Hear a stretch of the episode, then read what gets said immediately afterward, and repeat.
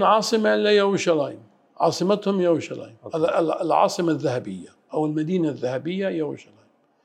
ولكن هذه ليست يوشاليم ولا يبوس ولا مدينة داود ولا أي اسم ما ورد من أسمائها في العهد القديم، لا مدينة يبوس ولا مدينة يوشاليم ولا مدينة داود، ولا حتى نحن الذين نقول مدينة الحق ومدينة النور، كلها أسماء لا تليق بالنسبة لنا.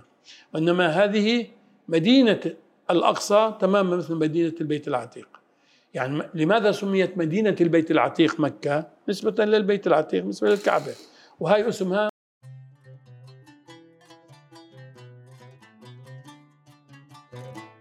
أهلا، أنا اسمي أحمد عرفات، وهي حلقة جديدة من برنامج بين جبلين، إحدى منتجات متين.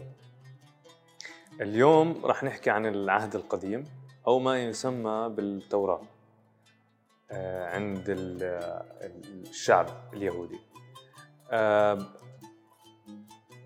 رح نحكي شوي عن فروقات بأشخاص وبأحداث معينة صارت، والفرق بين طرح العهد القديم لإلها وكيف الإسلام رد عليها.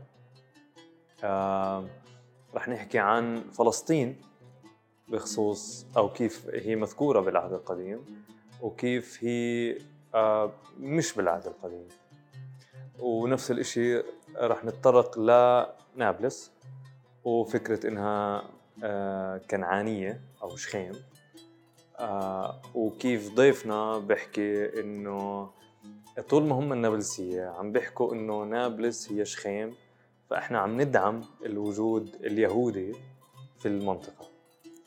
حلقة كتير غنية، وحلقة رح تسمح لك تطلع على الشعب اليهودي والصراع من منظور مختلف يكاد يكون أوسع،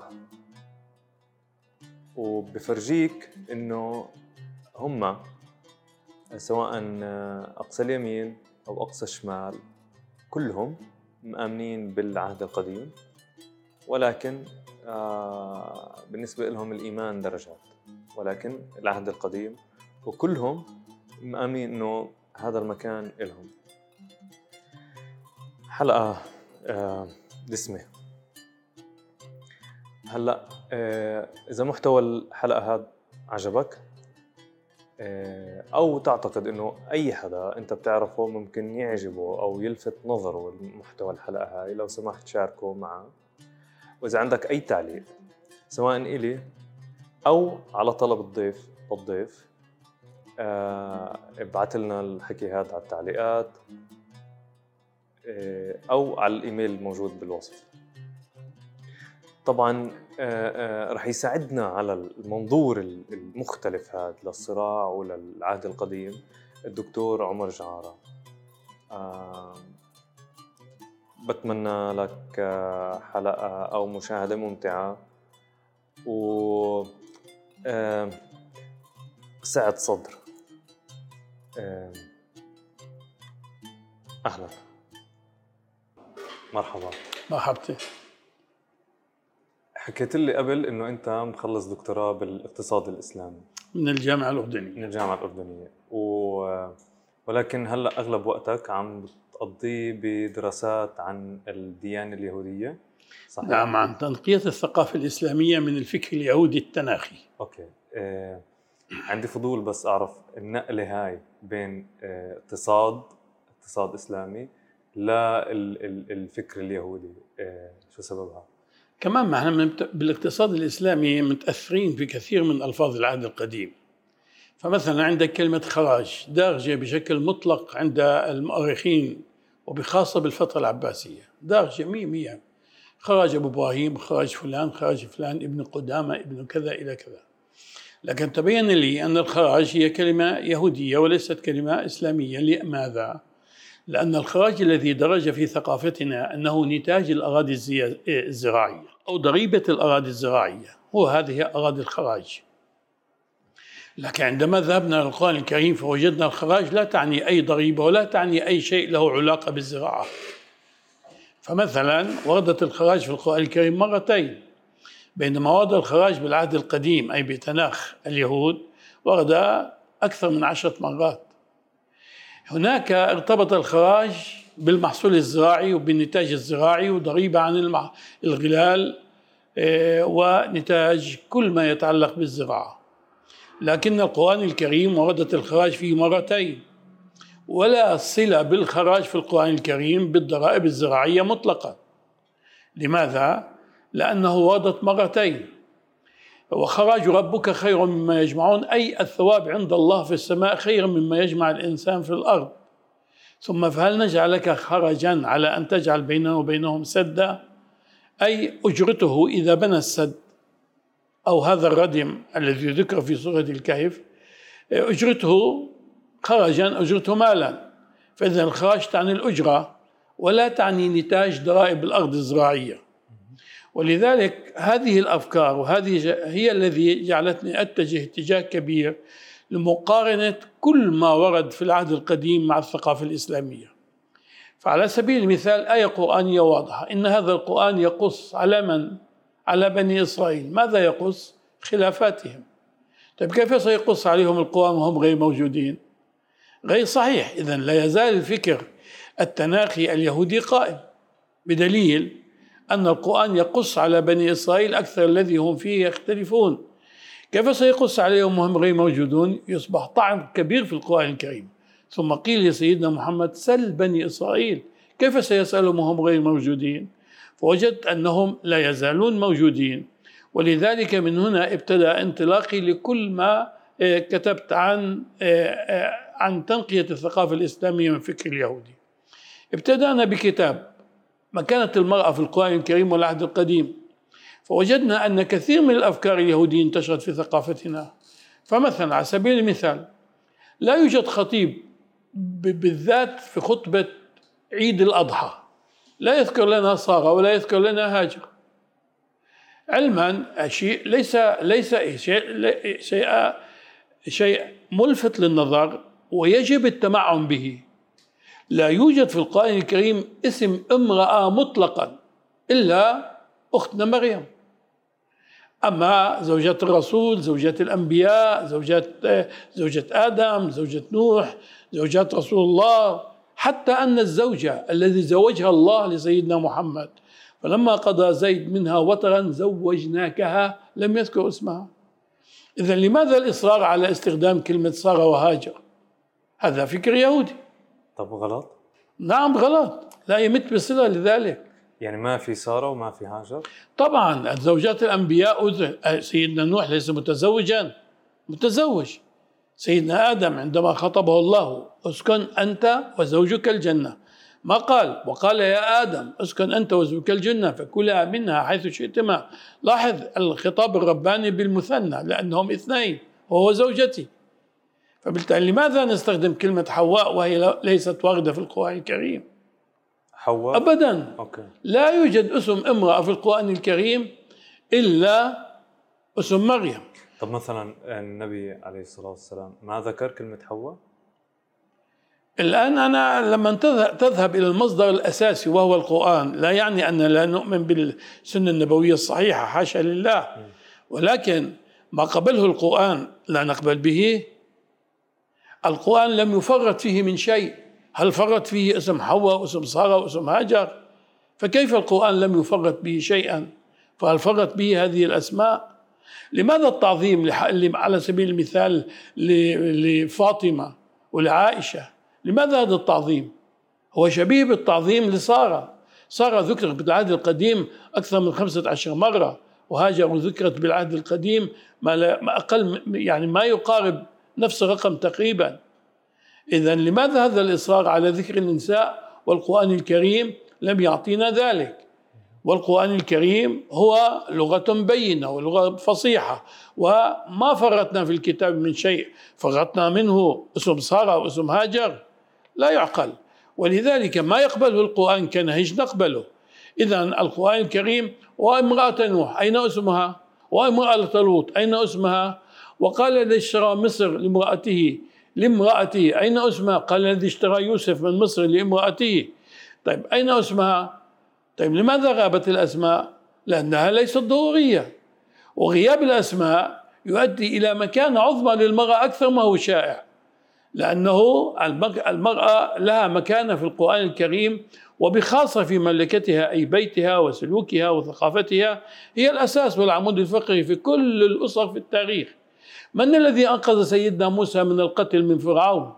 زوجته، ولم يذكر لنا اسمها، ومن أعظم نساء الأرض زوجة الفرعون، وقالت رب ابني لي عندك بيتا بالجنة ونجني من فرعون وعمر، وهو زوجها. وعندما هم فرعون بقتل موسى وهو رديع قال لا تقتلوه عسى أن ينفعنا أو نتخذه ولدا. ولذلك لولا هذا الموقف لهذه المرأة العظيمة اللي هي امرأة فرعون، والذي ضربت مثلا لكل المسلمين بكل العصور، لماذا لا نقبل بذلك؟ لماذا نذهب إلى سارة وهاجر؟ لأنها فكر يهودي. كيف تسللت هذه الأفكار في ثقافتنا؟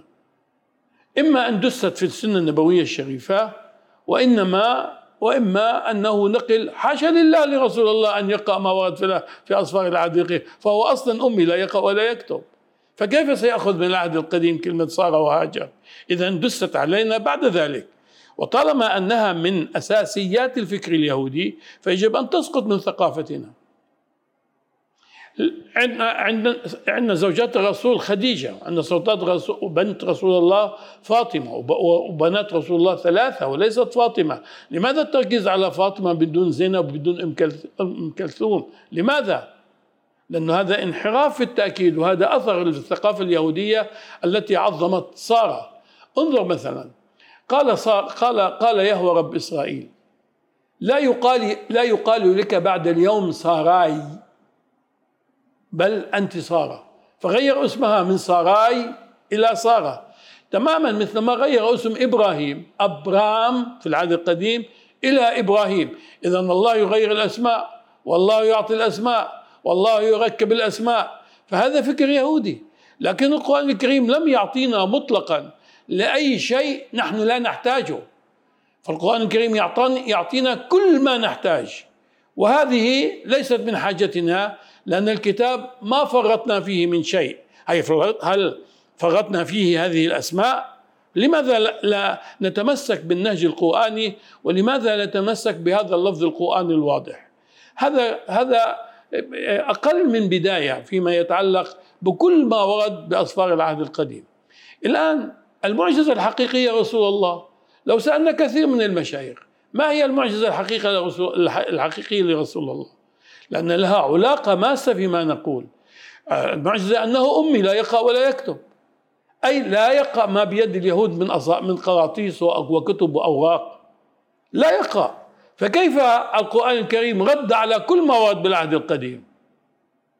وهذه المعجزة الحقيقية لرسول الله. فرد رد رد رد على القرآن أن اليهود يقول عن إبراهيم يهوديا، فنزلت الآية إبراهيم ليس يهوديا، وقال اليهود إن هذا، وقال القرآن إن هذه الأرض مقدسة قبل سيدنا إبراهيم، واليهود يعتبرونها مقدسة فقط من سيدنا إبراهيم. انظر الفرق هائل. طيب كيف رد على كل ذلك؟ لا توجد بالعهد القديم فكرة ولا جملة ولا كلمة لم يرد عليها القرآن الكريم. وأنا أتكلم ببحث علمي وبأبحاث علمية غالبيتها محكمة، وبخاصة في الجامعة الإسلامية في غزة. لذلك يجب أن نأخذ النهج القرآني، لأنه لا نهج بليغ وواضح وبين مثل النهج القرآني. طب شو أبرز الشغلات الخلافات واللي رد عليها القرآن الكريم؟ انظر مثلا كان إبراهيم اسمه أبرام، فغيروا اسمه من أبرام إلى إبراهيم. طيب لماذا؟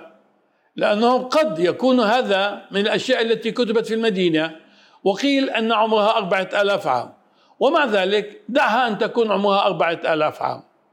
فلماذا يؤكدون على إبراهيم يهودي؟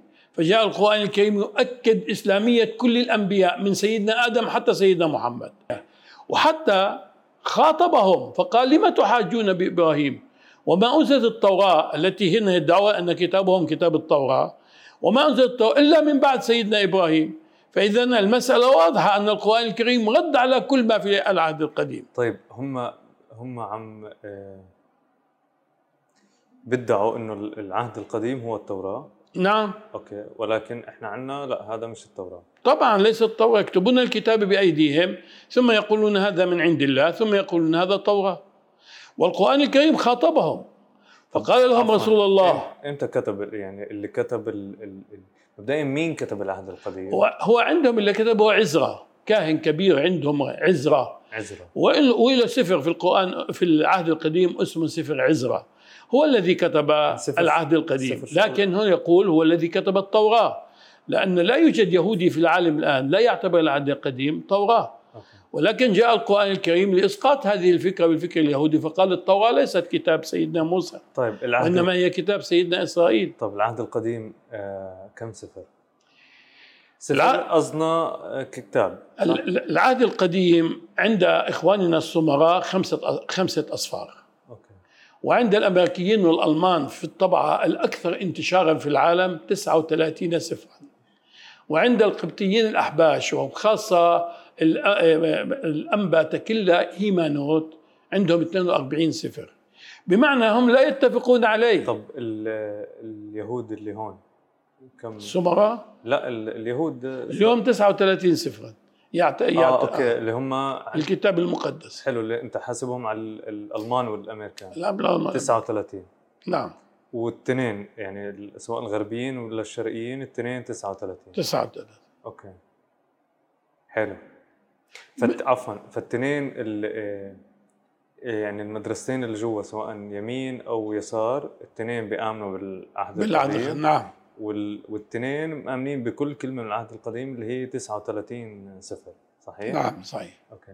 أضرب أمثلة سريعة على الخلاف ما ورد في القرآن الكريم والعهد القديم. مثلا إبراهيم في العهد القديم متزوج 3 نساء. طب عفوا اسمح لي، إمتى تقريبا المؤرخين خلينا نحكي بقدره إنه التوراة نزل وتحرف؟ الآن كل الكتب حرفت قبل القرآن الكريم، ولولا أن الله حفظ القرآن الكريم لحرف مثلما حرفت الكتب الأخرى، لأن نحن بشر مثلما هم بشر، ولكن الله تكفل بحفظه. هلا لماذا الله لم يتكفل بحفظ الكتب السابقة؟ لأنها ليست دائمة، لأنها مربوطة بأقوامهم. ولذلك الزبور حرف، الإنجيل حرف، رسالات نوح حرف، توراة إسرائيل حرفت، صحف فرقان ألواح موسى حرف. إذن ما حرف إلا القرآن. ليس كوننا نحن بالغين ونفترق عن الناس ولنا عصبية وعنصرية فوقية فوق البشر، لا، إن الله تكفل به، وليس نحن الذين عملنا على عدم تحريفه، ولا انطبق علينا ما ينطبق على الأقوام. ولذلك الله تكفل في حفظ القرآن الكريم. لماذا؟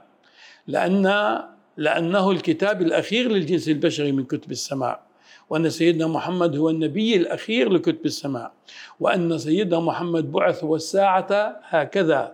ولذلك نحن على أبواب الساعة، وأشراط الساعة كما ورد في القرآن: خسف البصر وجمع الشمس والقمر، فذلك يوم المستقر، انتهى ما فيه.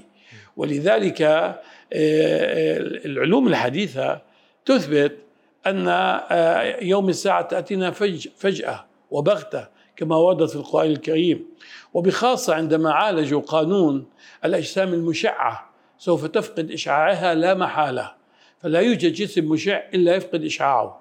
فالشمس ستفقد إشعاعها، وعندما تفقد الشمس إشعاعها ستجمع الشمس والقمر، وإذا جمعت الشمس والقمر فذلك يومئذ يوم المستقر.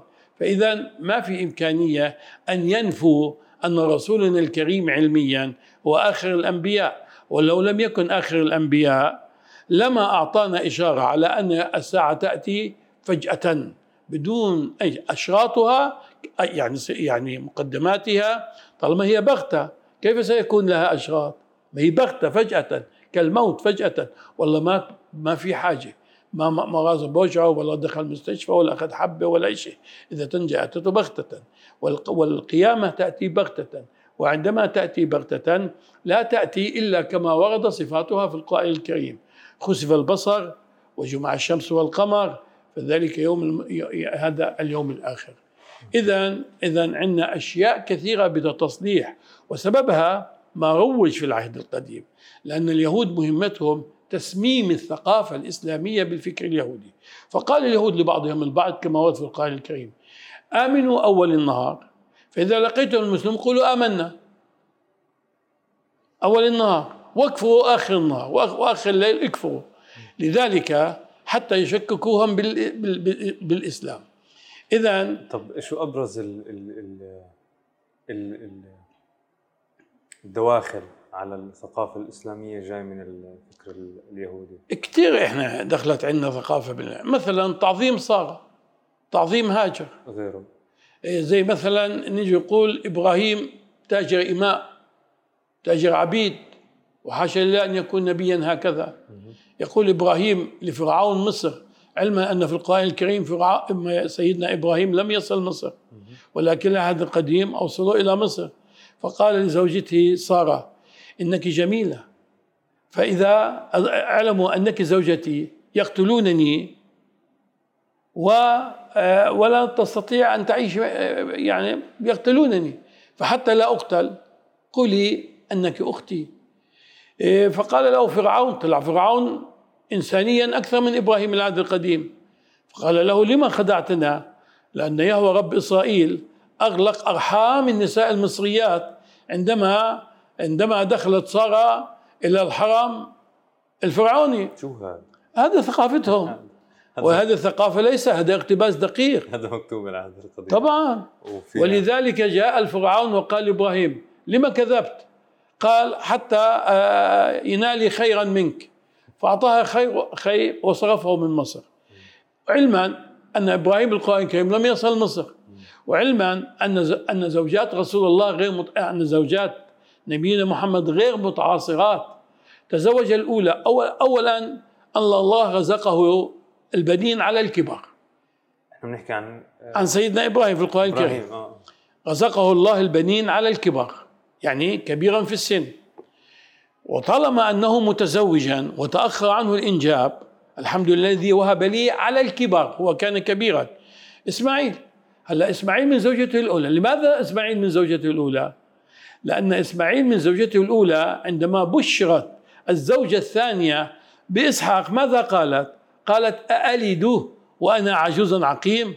إذن هي ما ولدت إسماعيل، إذن عنده زوجة أولى اللي ولدت إسماعيل توفاها الله، ثم تزوج الثانية، لأنه لا يوجد في القرآن الكريم نبيا تزوج الثانية والأولى على قيد الحياة ما عدا سيدنا محمد.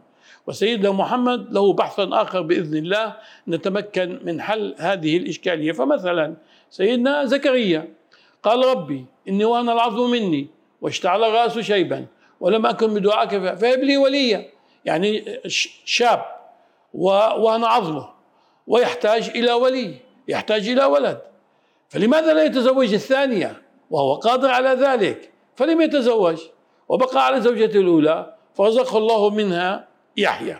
إذن زواج الأنبياء قبل سيدنا محمد على زوجاتهم الأولى وهن على قيد الحياة عند سيدنا زكريا لا يمكن، لأن سيدنا زكريا قال: ربي وأنا اشتعل رأسه شيبا وأنا عظمي وأنا خفت الموالية من ورائي، فهب لي من لدنك وليا يرثني ويرث من آل يعقوب واجعله ربي رضيا.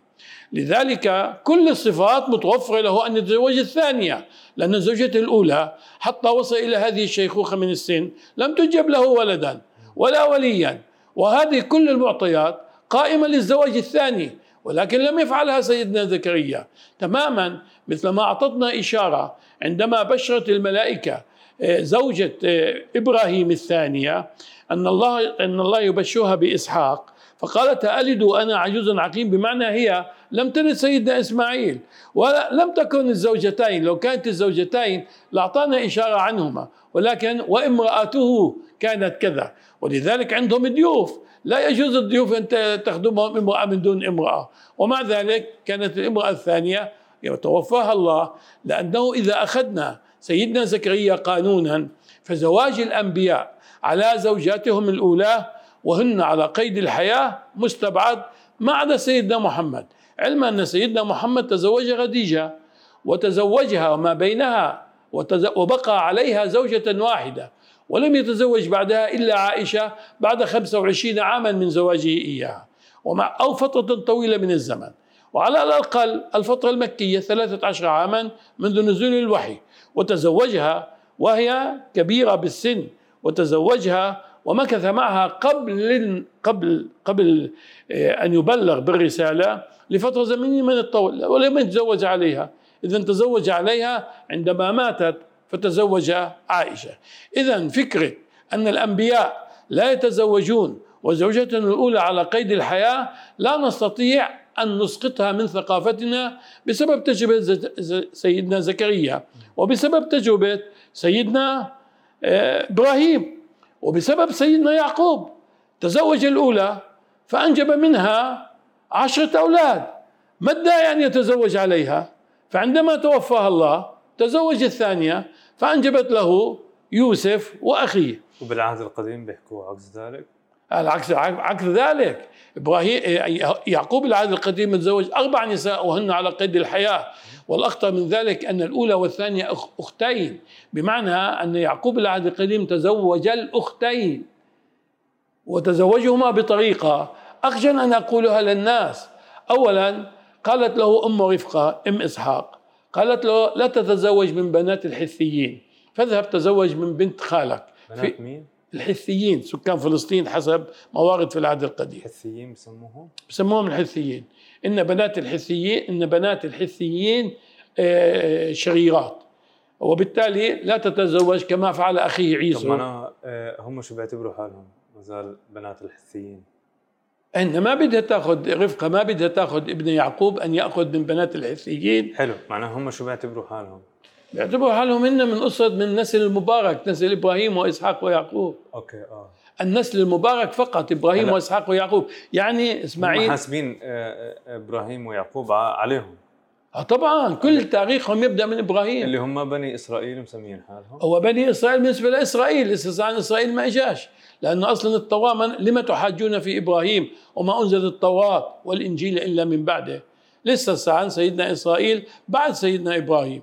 ولذلك إبراهيم قال، والقرآن الكريم، لما تحاجون في إبراهيم وما أنزل التوراة والإنجيل إلا من بعده، وبالتالي والكتاب والتوراة هو كتاب بني إسرائيل. طب عفوا نرجع لأم إسحاق. وهي أم إسحاق قالت له لابنها يعقوب اذهب إلى العراق عند خالك لافان وتزوج إحدى بناته، فذهب إلى خاله، كان على البئر، فجاءت راحل من أجل الماء فعجبته، فهي جميلة، فأخذته عند خالها، قال أنا ابن خالك، يعني أنا جاي عند خالي أبوك. فذهبت إليه فقال زوجني إياها، فقال له أزوجك إياها راحل، فاعمل عندي 7 سنين وبعد ال7 سنين بزوجك إياها. فعمل عنده 7 سنين، وعندما أراد أن زوجه أختها ليئة. فلماذا زوجها ليئة ولم يزوجها راحل؟ لأنه هناك كما قال لافان ليعقوب في العهد القديم لا يجوز تزويج الصغيرة قبل الكبيرة، ولذلك دخل ليئة عليه، فقال أنا بدي راحل بديش ليئة. قال اشتغل عندي كمان 7 سنين فأزوجك راحل، فعمل عنده كمان 7 سنين فتزوج راحل، فتزوج الأختين. ولو احنا عند الصينيين هل يجوز للشخص أن يتزوج 2 خوات؟ عند الصينيين لا، عند الكفار لا، ما في واحد يتزوج الأختين بأي شكل من الأشكال.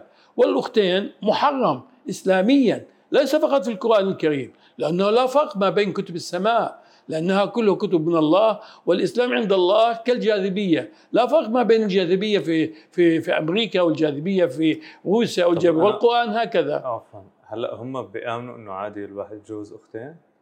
طبعا هي تزوجت 2 خوات. قصدي هلا بمجتمعهم بيآمنوا إنه عادي يتجوزوا أختين؟ ممكن قدوة بيعقوب العهد القديم، ممكن. ويا ليت وقفنا عند هنا. وإنما لافان عندما أراد أن يعود إلى أرض غربة أبائه إبراهيم وإسحاق ويعقوب، أرض غريبة عليهم هاي فلسطين، فلما أعطى جارية لليئة اسمها بلها، وأعطى جارية لراحل اسمها زلفى، وبالطريق تجوز الجاريتين أيضا، فصار عنده 4 نسوان، فخلف من 4 نسوان 12 ولد. عندنا في القرآن الكريم 12 ولد من زوجتين وهن ليس على قيد الحياة، لأنه من يستطيع أن يجيب على هذا السؤال؟ لماذا يتجوز يعقوب على زوجته الأولى التي أنجبت له 10 أولاد؟ فعندما توفاها الله تزوج الثانية فأنجبت له يوسف وأخيه. وهكذا الفروق أكثر ما تعد، ما لا يوجد كلمة واحدة بالعهد القديم تتساوى مع كلمة في القرآن الكريم، لا اسم شخص ولا اسم مكان ولا اسم كتاب ولا اسم ثقافة ولا أي قانون من القوانين. ولذلك هذا الفكر يجب أن يدرج عندنا، ليه؟ لأنه من أكثر الوسائل لتفنيد الأيديولوجيا الصهيونية القائمة على اليهودية. لا يمكن أن تكون صهيوني إلا أن تكون يهودي، ولا يمكن أن تكون يهودي إلا أن تكون صهيوني إسرائيلي حتى تعود إلى فلسطين. طب شو في شغلات لها علاقة بفلسطين كفلسطين غلط بالعهد القديم؟ الآن نتكلم عن فلسطين. إذا بدنا من نفس العهد القديم، ففلسطين قسمت إلى 9.5 أسباط. هلا عندنا كثير يقولون بني إسرائيل أبناء يعقوب، هن 12. أوكي. بس هو قسم فلسطين، بدك إيش عن فلسطين أنت؟ وقسم فلسطين على 9.5 سبط، و2.5 سبط أعطاهم جلعاد، أعطاهم الضفة الشرقية. شو 2.5 سبط؟ كيف نص يعني؟ يعني هلا قسم الأرض حصص. أوكي. وعملها بالقرعة. أوكي. وهذا هو والكاهن الكبير العزار. فالكاهن الكبير العزار ويشوع بن نون قسموا فلسطين بالقرعة على مين؟ على أسباط بني إسرائيل. طب من هم أسباط بني إسرائيل؟ أبناء يعقوب 12. هلا لما قسمهم أعطى 9.5 من الحصة ل9.5 من الأبناء. هلا منين إجى الابن نص ونص؟ أبناء يوسف. يوسف هو 100 الآن، لأنه جابوا عظامه، وهلا بنتكلم عليه إن شاء الله الآن. فلما جاء موسى ويشوع بن نون ودخلوا على فلسطين كان هناك ولدين ليوسف، ولد اسمه منسي وولد اسمه أفرايم. أفرايم حصته بالضفة الشرقية، ومنسي حصته بالضفة الغربية. ولذلك صار 9.5 أسباط قسمت فلسطين حصص على 9.5 من أبناء يعقوب. 2.5 من أبناء يعقوب التانيين قسمت في منطقة جلعاد، أي منطقة شاخ الأردن. لذلك لماذا في نصف؟ بسبب ولدي يوسف، لأنه يعقوب عندما كاد أن يفقد بصره، أو فقد بصره بالكامل في العهد القديم، لكن إحنا عندنا في القرآن الكريم قد استرد بصره. هذا من الفروق الكبيرة ما بين العهد القديم والشيء. لم يميز ما بين أبناء يوسف منسي وأفرام، وهن ولدين ولدوا له في مصر. ولذلك أعطى حصة واحد منهم بالضفة الغربية وواحد منهم بالضفة الشرقية، فصار السبط تبع يوسف اللي هو حصة واحدة مثل بقية 11 سبط، فصار حصتين لأبناء يوسف. هكذا لذلك 9.5 من حصة الأرض قسمت على 9.5 من أسباط من أبناء يعقوب العهد القديم أو يعقوب اليهودي، وحصتين ونصف أي 2.5 ونصف في الضفة الشرقية. يعني الضفة الشرقية كما يقول الإسرائيليون هذا أرضنا، كما أن من النهر للبحر غربا أرضهم كما يقولون. فإن مش مستكفيين من النهر للبحر، بدهم كمان الضفة الشرقية. ومش بس هيك، قال يهوى رب إسرائيل لإبراهيم اليهودي: انظر أين يقع بصرك فهي أرضك، ثم أينما تضع قدميك الأرض فهي لك. ثم قال أخيرا: أعطيك أرضا ليست لكم. انظر، ليست لكم، من النيل إلى نهر الفرات النهر الكبير. إذن هذه تخوم دوية إسرائيل طبقا ما ورد بالعهد القديم. ولا تستطيع إسرائيل أن تسيطر حتى على فلسطين من النهر إلى البحر بعد قيامها 75 عاما بدليل وجود 5 مليون فلسطيني. ولذلك الشغل الشاغل للفكر الصهيوني إما هولوكوست على الفلسطينيين، وإما الترانسفير. وكان يطالب بن بغير الترانسفير كامل، بدون ترانسفير ما بيصير قروش، يعني لا يمكن. ولذلك تنازل بن بغير فقال: ترانسفير طوعا، يعني بالاختيار. وسواء كان بالاختيار ولا قهرا كما حصل في دير ياسين على سبيل المثال، وكما حصل بأكثر من 200 قرية ومدينة في 48 أخلوا من سكانها بالكامل. طب هو بدينه رافض وجود أي حدا مش يهودي على الأرض هاي. طبعا هي أرضهم. في عنده إشي بيعزز الحكي هذا؟ بالعهد القديم طبعا، قال يا ربي إني معطيكم أرضا ليسكم، إني معطيكم أرضا لبنا وعسل، إني أعطيكم مدنا لم تبنوها، وحقولا لم تزرعوها، وحصونا لم تشيدوها، وأنا معطيكم شعب أكثر منكم وأقوى منكم. ولذلك إن لم تسيروا معي، يعني بني إسرائيل ما أطاعوش الله، فسوف يعاقبهم عقابا شديدا. هذا ثقافتهم، لا يقبلون بهذه البلاد أي شيء. السؤال لماذا هذا العداء الكامل من قبل يهوه رب إسرائيل لسكان فلسطين؟ ليش؟ ما خاف بدوش، لأن هذا أرض إبراهيم وإسحاق ويعقوب. طيب ما هي غرباء هنا. كم مرة قال العهد القديم أن إبراهيم وإسحاق ويعقوب غرباء في هذه الأرض. فقال يوسف لبني إسرائيل في مصر، أنا أتكلم عن نابلس وشخيم، فقال يوسف في مصر لبني إسرائيل إن الله سيفتقدكم وتعودون إلى أرض غربة آبائكم، فهي أرض غريبة عليهم.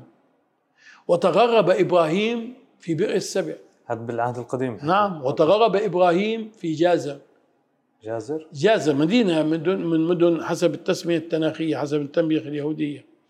وتغربوا في كل فلسطين. وهذا التغرب في فلسطين دليل كما ورد في سفر التكوين، قال يهوه لبني إسرائيل إني معطيكم أرضا ليست لكم. اقتباس دقيق من سفر التكوين. وين كانوا قبل؟ مصر. هن إبراهيم حسب ما بقول اليهود كان في بابل، وكان في منطقة العراق، ثم جاء من العراق على هنا عندما لم يسلم أهله أو إلى آخره. ولما دخل هنا دخل غريبا، وكان معه لوط أيضا، ذكروا لوط أيضا في العهد القديم. إذن المسألة إنهم إما أنهم سمعوا القرآن وكتبوه، والأصح أن رسول الله رد على كل ما في العهد القديم، ومعجزته الحقيقية أن أمي لا يقرأ ولا يكتب. أنا من ناحية علمية أستطيع أن أقول، وأنا مسؤول عن هذا القول العلمي، لا توجد كلمة ولا يوجد اسما في العهد القديم وبخاصة من أسماء الأنبياء يتشابه أو يتماثل أو يتطابق مع مقابله في القرآن الكريم. خذ لوط مثلا. لوط بالعهد القديم لا تخطر على بال مين، بقول لك لا تخطر على بال أحد. له بنتان، فقالت البنت الكبيرة للبنت الصغيرة هلمي نسقي أبينا خمرا ثم أضجع معه بالليلة حتى يكون لنا نسلا من أبينا، وفعلا. فجاء اليوم الثاني فجاءت الصغيرة فأسقوا أباهم خمرا أي لوط، واضجعت الثانية مع أبيها حتى يكون لها نسلا. هل هذا الكلام بيمشي عند ناس؟ لماذا الناس يتسرب الفكر اليهودي للأعماق في ثقافتنا؟ هذا حكي مكتوب عندهم، هذا اقتباس علمي. أي من السامعين أي شخص يشك أن هذا ليس من أصفار العهد القديم، فالدكتور عمر جعارة مسؤول عن عدم أمانة النقل. بدي أفهم شغلة، إحنا عنا القرآن الكريم ككتاب لدينا صح؟ ومكتوب فيه الشغلات المكتوبة فيه والقصص المكتوبة فيه. هو عنده السفر القديم كيهودي، أسفار العهد القديم، أوكي، أو العهد القديم الأسفار. في واحد من الأسفار مكتوب فيه القصة اللي أنت هلأ حكيتها طبعا، فهو يوم ما يجي يقرأ عشان يتعبد بقرأ القصة هاي. نعم. وبخشع. نعم. وبتعصب لأن اليمين متعصب. اليهود متعصبين، متعصبين أكثر ما تقول. هم من أكثر الغلاة. هلأ اليهود عندهم حردي متدين، وعندهم حردلي غلاة التدين. حردي متدين، حردي متدين، وال حردلي ولاة التدين. والآن حكام إسرائيل حردليين تناخيين كهنوتيين كما يقول الإسرائيليون عنهم، مش إحنا، اللي هو سموتريتش وبن جافير، سموتريتش العظمة اليهودية والصهيونية الدينية. أوكي، شو الفرق بين الحردي والحرد؟ الحردي متدين عادي. أوكي. لكن الحردلي قمة التعصب والغلاف التدين. أوكي. يعني بدون تشبيه إحنا نقول مثلا يعني نقول التكفير والهجرة هذول كانوا يكفوا أبائهم أمهاتهم وكذا عشان كذا، ونقول المسلمين، هاي الفرق. لكن التمثيل يعني أتحفظ عليه، لكن بس عشان نقرب الفكرة. هلا ماذا يعني غلاة التدين؟ الأكثر تطرفا، اللي هو أنا بدي أطبق كل شيء بالعهد القديم، ولذلك يقولون لا نتنازل عن كلمة واحدة وردت في التناخ، أي في أسفار العهد القديم. هذول الحردليين. شو معنى تناخ؟ ذكرتها كثير. تناخ معناها هي تناخ يعني رسائل وأقوال وتاريخ، يعني رسائل الأنبياء وأقوال الأنبياء وتاريخ الأنبياء. أوكي، هي كلمة عبرية؟ هي كلمة عبرية. أوكي، تناخ. وهم لما ينادوا العهد القديم بيحكوا تناخ. هو لا، احنا لازم نستخدم كلمة العهد القديم، بس أنا بستخدم كلمة تناخ حتى إذا سمعونا اليهود يدققوا على احنا نفهم العهد القديم بكل دقة. أوكي. طيب، إيش قصة اليهوذا والسامرة؟ وهل هم نفس يهوذا والسامرة اللي احنا بنعرفهم؟ يهوذا ابنه الثاني، البكر عنده أبين، وهو الثاني من 12 ولد. يهوذا أبناء يعقوب. كل تاريخ إسرائيل يدور على أبناء يعقوب، كل تاريخ بني إسرائيل. أوكي، فأصلا فممكن يهوذا والسامرة هي جزء من الأراضي اللي توزعت بالقرعة تبعت يشوع بن نون. أوكي. وتوزعت وين؟ بشيلو. ومع ذلك هذا كله تتمثل مثلا جوش دان، منطقة تل أبيب. أوكي.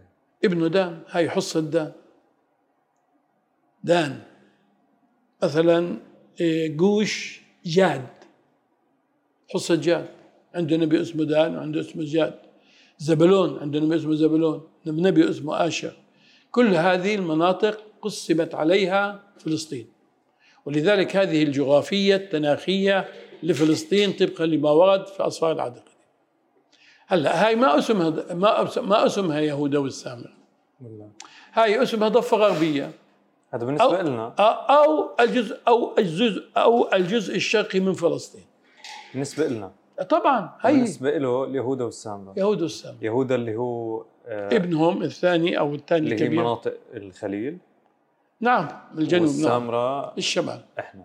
نعم. واللي هي عنده عاصمتها شخيم. كان الآن هن لا يعتبرون عاصمة إلا يوشاليم، عاصمتهم يوشاليم، العاصمة الذهبية أو المدينة الذهبية يوشاليم. ولكن هذا ليست يوشاليم ولا يبوس ولا مدينة داود ولا أي اسم ما ورد من أسمائها في العهد القديم، لا مدينة يبوس ولا مدينة يوشاليم ولا مدينة داود، ولا حتى نحن الذين نقول مدينة الحق ومدينة النور، كلها أسماء لا تليق بالنسبة لنا. وإنما هذه مدينة الأقصى تماما مثل مدينة البيت العتيق. يعني لماذا سميت مدينة البيت العتيق مكة نسبة للبيت العتيق نسبة للكعبة، وهي اسمها مدينة الأقصى وليست يبوس كما ورد في العهد القديم. يبوس عهد قديم. نعم، قال يبوس هي يعني وليست. انظر، عندما جاء عمر بن الخطاب فاتحا بعد معركة اليرموك ما كان اسمها، كان اسمها إيليا. هذا ما أعطى أمير المؤمنين أهل إيليا، أعطاهم الأمان على كل شيء.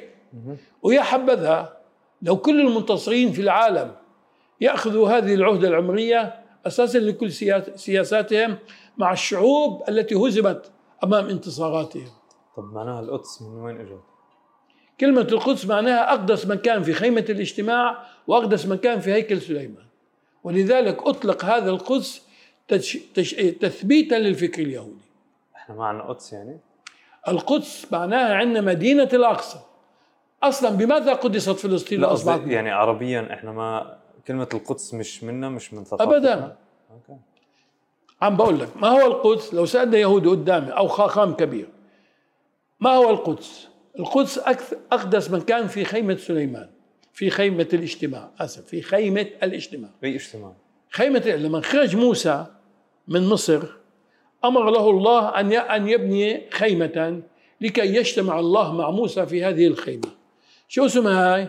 خيمة الاجتماع، اللي هي أول أماكن العبادة لمن خرج مع موسى من مصر في شبه جزيرة سيناء. هاي خيمة الاجتماع، ثم المذبح، ثم الهيكل. هلا إبراهيم بنى مذبحا. طب لا، واحدة واحدة، خلينا بالخيمة. الخيمة اللي هي الله يجتمع مع موسى فيه. فيها مكان اسمه القدس. أقدس مكان في الخيمة قدس الأقداس، القدس. حلو. حتى في العهد القديم موجود قدس الأقداس، القدس. هذا القدس في قلب الخيمة، قد يكون عليه التابوت لأنه أقدس مقدساتهم التابوت. ولذلك قال يهوه رب إسرائيل لموسى قل لأخيك لا يدخل إلى القدس لئلا يموت. هذا أقدس مكان. ولما بنى الهيكل، هيكل سليمان العهد القديم، الهيكل إجا بعد الخيمة. بعد الخيمة طبعا. لأنه موسى ما دخل فلسطين، حتى في الفكر اليهودي ما دخل فلسطين. أوكي. بفكرنا دخل أو وبفكرنا ما دخل. أوكي. طب قلت لي الخيمة، بعديها الهيكل، بعديها المذبح، بعديها الهيكل. أوكي. شو المذبح؟ المذبح كمان بيذبحوا عليه يعني وبنى إبراهيم مذبحا، وبنى يشوع بن نون مذبحا على الجبل الملعون عبال. طبعا هذا جبل ملعون وهذا جبل مبارك بالنسبة جرزي. نعم. أوكي. نعم. المذبح انبنى في عبال، هين يقولون هيك في العهد القديم، ولذلك بيطالبوا المتدينين بناء هيكل في جبل عبال، في الجبل تبعنا مذبح أسف، بناء مذبحا. فهن أماكن العبادة، خيمة الاجتماع، المذبح، ومن ثم الهيكل، هيكل سليمان اللي هم بدعوا انه تحت الأقصى وعم بيشتغلوا على انه هاي صاروا هم بيفحوا اكثر من 40 سنة ما لقوش جرام ذهب. وموسى وسليمان العهد القديم بنى الهيكل بأطنان من الذهب. هذا الحكي بعهدهم انه انا بنيته بأطنان من الذهب. اوكي. وعم بيحكوا انه بدنا نبني مذبح. والله مره سمعت في الشاشه الاسرائيليه انه بدهم يبنوا مذبح في جبل عبال، الجبل الذي بنى عليه يشوع بن نون مذبحا. والسؤال ببساطه، لماذا يبنى مذبحا للعباده ليهوه رب اسرائيل والجبل ملعون؟ يجاوب على السؤال. في كثير شغلات مش منطقيه من اللي سمعته اليوم، هاي اقلهم. هاي اقلهم. طب حائط المبكى، ما انه بنحكي عن اماكنهم، شو قصته بالعهد القديم؟ بيعتبروا الحائط الجنوبي من المسجد الاقصى هو اخر جزء من هيكل سليمان. اوكي. عشان هيك هلا السؤال ببساطه، لاسقاط هذه الفكره ماذا نقول لكل اطفالنا ولكل معلمي المدارس وكل معلمين الشريعه وبخاصه التاريخ في كل الجامعات؟ كيف نسقط هذه الفكره البسيطه؟ السؤال ببساطه، بماذا كرم، بماذا قدس، لحظة، بماذا قدس الوادي غير ذي زرع في مكة؟ بإيش قدس؟ وادي إيش؟ وادي غير ذي زرع، يعني فيش في زراعة ولا في شيء. بماذا قدس وأصبح مقدسا ومباركا؟ في البيت العتيق، في الكعبة. أوكي. صح؟ اللي بيفهمون على الحديث بيفهموا الوادي غير ذي زرع في مكة، الكعبة في الوادي غير ذي زرع، أي في مكة.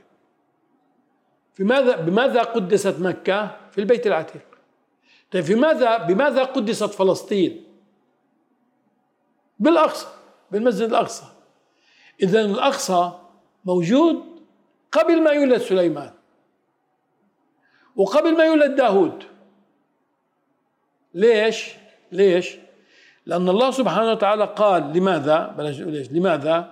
لأن الله قال لسيدنا إبراهيم عندما ألقوه قومه في النار ونجيناه، أي الله نجى سيدنا إبراهيم ولوطا إلى الأرض المقدسة. إذن هي مقدسة قبل سيدنا إبراهيم. شو السبب؟ مقدسة بسبب أن المسجد الأقصى قبل سيدنا إبراهيم. ومين بناه؟ أي الناس من المسلمين بنوا بالشرط. احنا بنحكي عن المسجد هلا.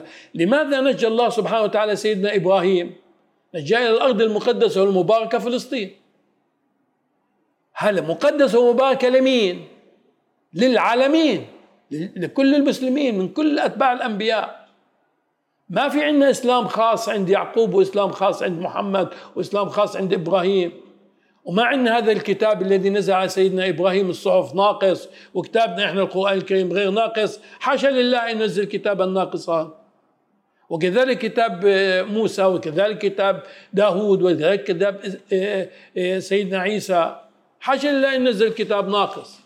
فكل الكتب كاملة على أحسن ما يرام.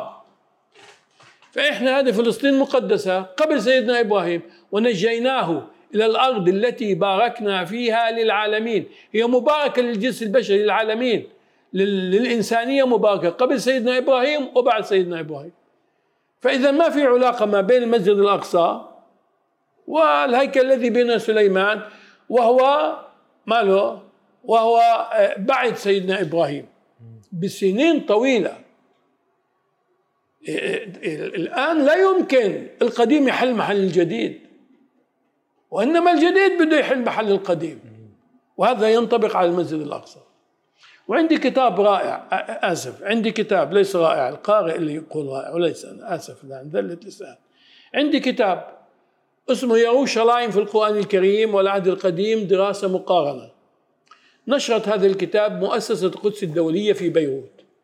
فإذا بدك تفهم كل شيء عن الأقصى، عن المسجد الأقصى، كل شيء عن هيكل سليمان بهذا الكتاب. والأصل اسمه مدينة الأقصى في القرآن الكريم ويوشلايم في العهد القديم، ولكن ما عدلوا يعني أخطأوا في الطباعة، وانتشر تحت اسم يوشلايم في القرآن الكريم والعهد القديم، دراسة مقارنة، دكتور عمر جعارة، كتاب محكم في مؤسسة القدس الدولية. تفهم كل شيء عن المسجد الأقصى، تفهم كل شيء عن الهيكل. كم استخدم من الذهب سليمان اليهودي في بناء هيكله؟ كم؟ أطنان. كل هذه الحفريات مش لاقي جرام ذهب. قال ما هو أخذهم مين؟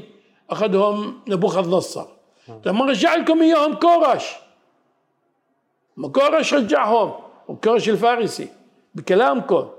كل هذه الحفريات ل50 سنة مش لاقيين جرام ذهب.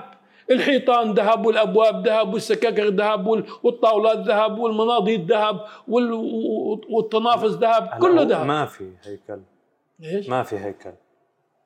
هذا فكر مكتوب عندهم بالأسفار العريقة. طب احنا شو بنعتقد؟ أو التاريخ شو بيعتقد؟ يعني خلينا نفترض إنه ننسانا من رواية العهد القديم. التاريخ بيحكي إنه في هيكل بغض النظر بهذا المكان أو بغيره. يعني عندنا كل الأنبياء منذ آدم حتى سيدنا محمد متساويين بإسلامهم وإيمانهم. لا نفرق ما بين الأنبياء ولا نفرق ما بين كتبهم، لأنه إسلام. فالإسلام يبني المساجد، وهذا مسجد، فهذا بنوه المسلمين.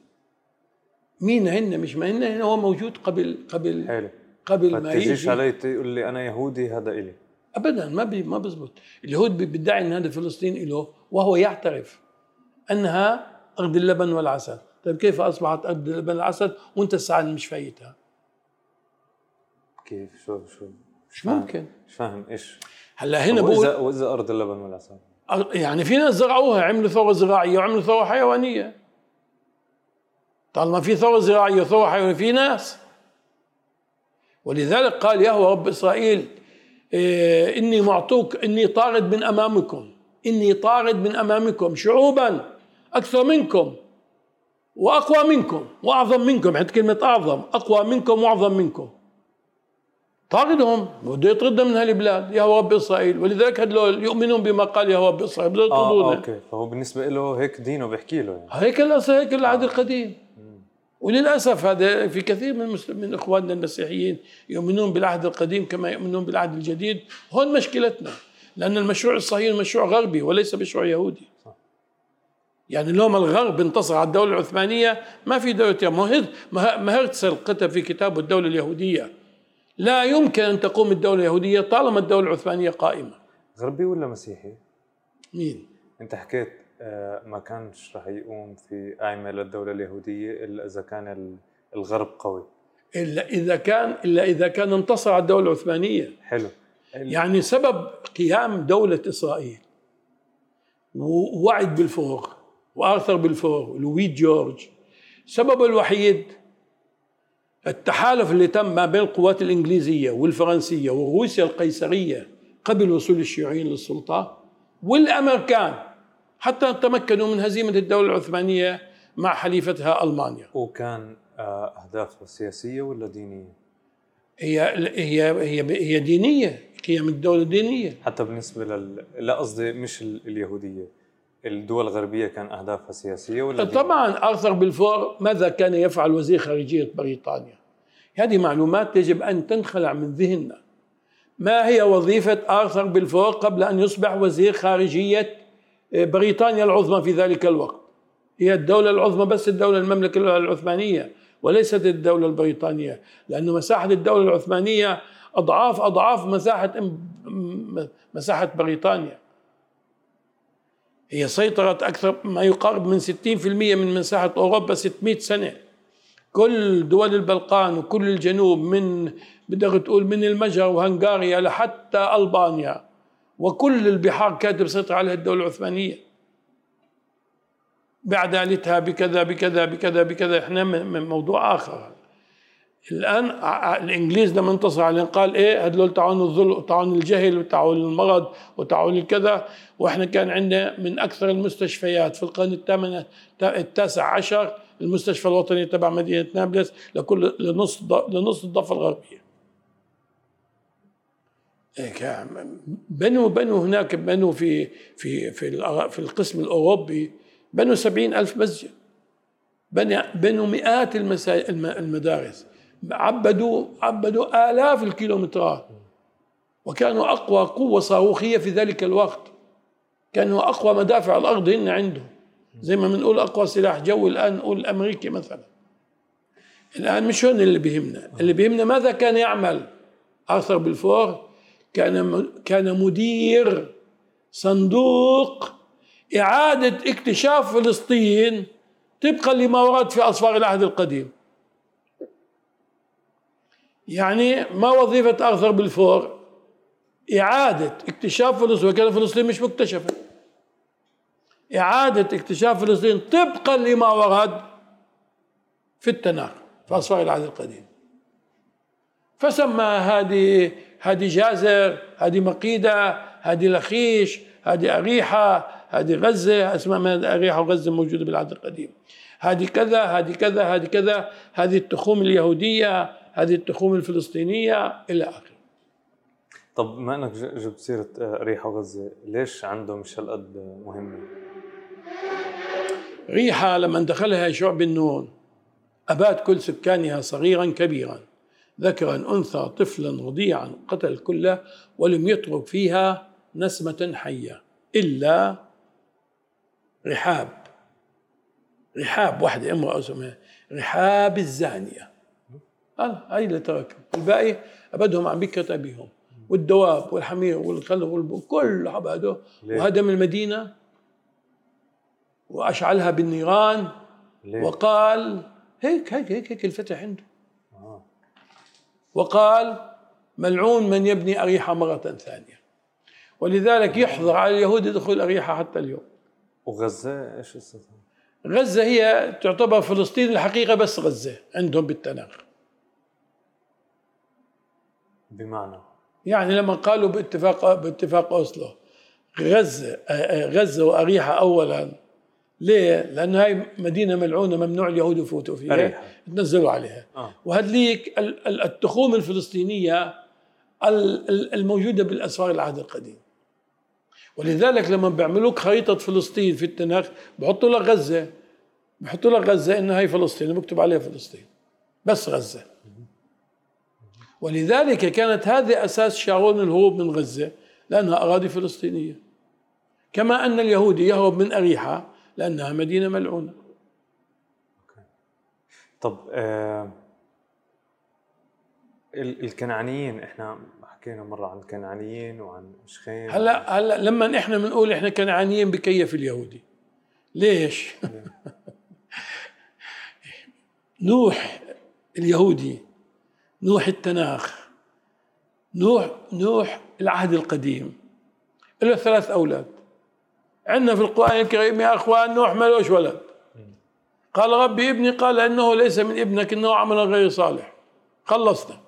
شوف الفرق ما بين الرواية القرآنية ولذلك جاء القرآن يرد عليهم. وقلت لك هذه المعجزة الحقيقية سيدنا محمد. محمد أمي لا يقرأ ولا يكتب، من أن يقرأ ويكتب؟ بقاش ويكتب، كيف يعرف إنه نوح ملوش ولا ولد؟ هذا لو بقول عنده 3 أولاد، من أولاده سام وحام ويافت. هلا ابن حام كنعان أبوه يعني ابن نوح دخل على الخيمة شاهد عورة أبيه، لأنه شاهد عورة أبيه فقام لعن كنعان قبل ما يولد. فعندما ولد كنعان لوالد الذي رأى عورة أبيه نوح قال له أنت ملعون لأبد الآبدين، أنت ونسلك يا كنعان. لماذا؟ لأن يهوى رب إسرائيل يعاقب بأخطاء الآباء أبناء الأبناء للجيل 3 و4. يهوى اسم رب إسرائيل، اسم رب إسرائيل يهوى. ومنها يهوى يهودي عكس ما هو شائع عند الناس. عند الناس بيقولوا يهوذا يهودي يعني من يهوذا، غير صحيح. ويقولوا هدنا إليك، وهذا غير صحيح. يعني اليهود مهديين، اليهود غير مهديين في القرآن الكريم. فيهودي من يهوى يعني رب، وهذا يهودي للرب. زي احنا عندنا رب وربانيين، احنا رب وربانيون. كثير من الربانيون ورد في القرآن الكريم. احنا رب وربانيين، هن يهوى يهودي يعني هو عبد ليهوى، ونحن عبد لربنا، لذلك احنا ربانيون اي عبيد للرب. فهذا التشابه ما بين تسميه يهودي ورباني مقابل عندنا رباني. ارجو ان يدققوا في كلامنا كثير من المختصين. طب الكنعانيين على الحكي هذا ما مرقوا على الكنعانيين ملعونين لابد الابدين بالعهد القديم. بالعهد القديم. طب شخيم، طب شخيم ليست نابلس. مش هي شخيم اللي عند البلاطه؟ دشك من الحفريات. خلينا ندخل في صلب الموضوع. شخيم بالعهد القديم عمرها 4000 عام، لا بخالفنا بين بقير ولا سموتريتش. إن ليش قالوا إنه بحب النيران تأكل حوارها؟ لأن يشوع بن نون حرق أريحا بالنيران. وليش هدلاك قال أنا أحب أن تمحى أريحا عن الوجود؟ طب ولك ما فيش ولا قرية دخلها يشوع بن نون محط عن وجودات موجودة بما فيها أريحة، بعد ما هدمها وبعد ما حرقها بالنيران وقال ملعون من يدخل أريحة. هي أريحة مدينة النخيل، حتى كلمة مدينة النخيل وردت في العهد القديم. ففيش إبادة للمدن، فيش إبادة للوجود السكاني، ما في. حتى النازيون أرادوا أن يبيدوا اليهود ما استطاعوا. هل اليهود موجودين برغم من إبادة 6 مليون يهودي كما تقول يد فشم أو كما يقول اليهود. إذن المسألة هنا الآن أنت بتمشي زي ما بده القرآن، تنسى لأن لا يوجد كلمة في العهد القديم لا يرد عليها القرآن. ولذلك شخيم عمرها 4000 عام. طيب يا عمي هذه نيو بوليس مدينة نابلس، اسمها نيو بوليس أي مدينة نابلس المدينة الرومانية الجديدة. طالما هي مدينة رومانية جديدة ينطبق عليها ما ينطبق على طبريوس بناها، وهذا قائد في جيش بومبي عندما دخلوا وخضعت البلاد للإمبراطورية الرومانية. وخضعت البلاد للإمبراطورية لأكثر من 500 عام، لأكثر من 600 عام. فكل شيء في الأرض فيه أثار رومانية، وبالذات مدينة نابلس فيها ما لا يقل عن 40 موقع روماني تستطيع أن تزوره الآن في مدينة نابلس. طب وجود شخيم بمنعش وجود رومانيين لأنه لا شخيم مدينة نيو نابلس أو المدينة الرومانية الجديدة مربوطة بالرومان زي طبرية. من أنشأ طبرية؟ القائد طبريليوس. ما دخل فلسطين؟ دخل لما دخلت القوات الرومانية فلسطين. قبل دخولهم لفلسطين ما في شيء روماني عندنا، فأنشأوا مدينة نيو بوليس أو مدينة نابلس الجديدة، وأنشأوا كثير من المدن، منها قيصاريا، منها قلنسوة، منها إيليا. أعطوا اسم إيليا لمدينة الأقصى، ما كان اسمها إيليا. ما كانش في نابلس قبل الرومان. شخيم بالعهد القديم عمره 4000 عام. أوكي. نابليوس اللي احنا فيها الآن هي المدينة الرومانية الجديدة. دي عمرها 2000 عام بالكثير، حتى أقل من 2000. متى دخلت القوات الإسلامية في معركة اليرموك؟ ب 22 هجري يعني بتتكلم أنت 1400 عام، قول 1500 عام. وإحنا جينا بآخر الفترة الرومانية الفتح الإسلامي، ولذلك قال هرقل وداعا يا سوريا لا لقاء بعد اليوم. خلص انتهى الوجود الروماني في البلاد، كما انتهى الوجود الفارسي في العراق على سبيل المثال. ما كانت خراسان أساس المركز لكل العراق الشمالي والعراق الجنوبي. العراق الشمالي يعني إيران، والعراق الجنوبي يعني. بس والله هذا عكس أي شيء أي حدا عم بيحكيه هلا. طب معناها شو المدينة اللي اكتشفوها بعطل البلاطة؟ أي آثار اللي بدك إياها إن شاء الله تكون من تكون. أنت ليش تعطيها ما ورد في العهد القديم؟ ليش تعطيها كل ما ورد في العهد القديم؟ أنت بتعتبر نابلس شخيم كما تعتبرون الخليل حبرون. كمان الخليل ليست حبرون أو كريات أربع. لا يا عمي، أنا لا أقبل بأي شيء ورد بالعهد القديم. هو لا يقبل بأي شيء في القرآن الكريم، لا يقبل.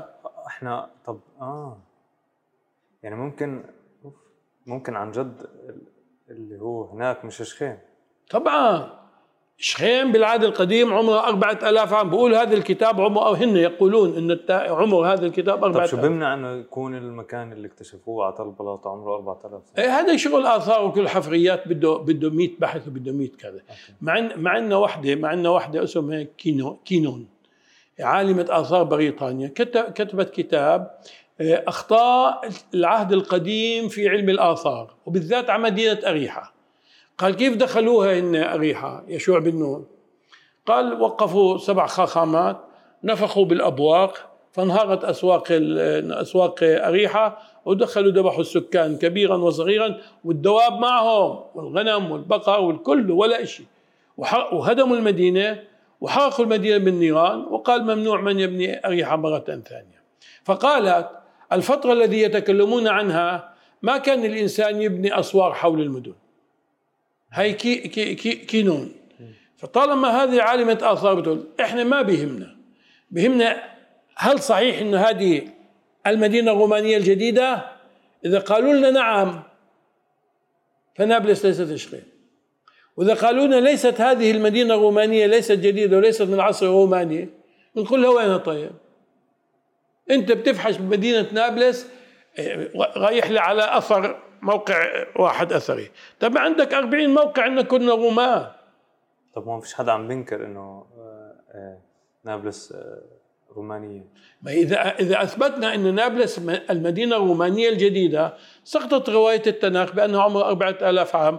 وإذا كانت هذه العبارة المدينة الرومانية بالكاد منذ دخول الرومان تتكلم عن 2000 عام.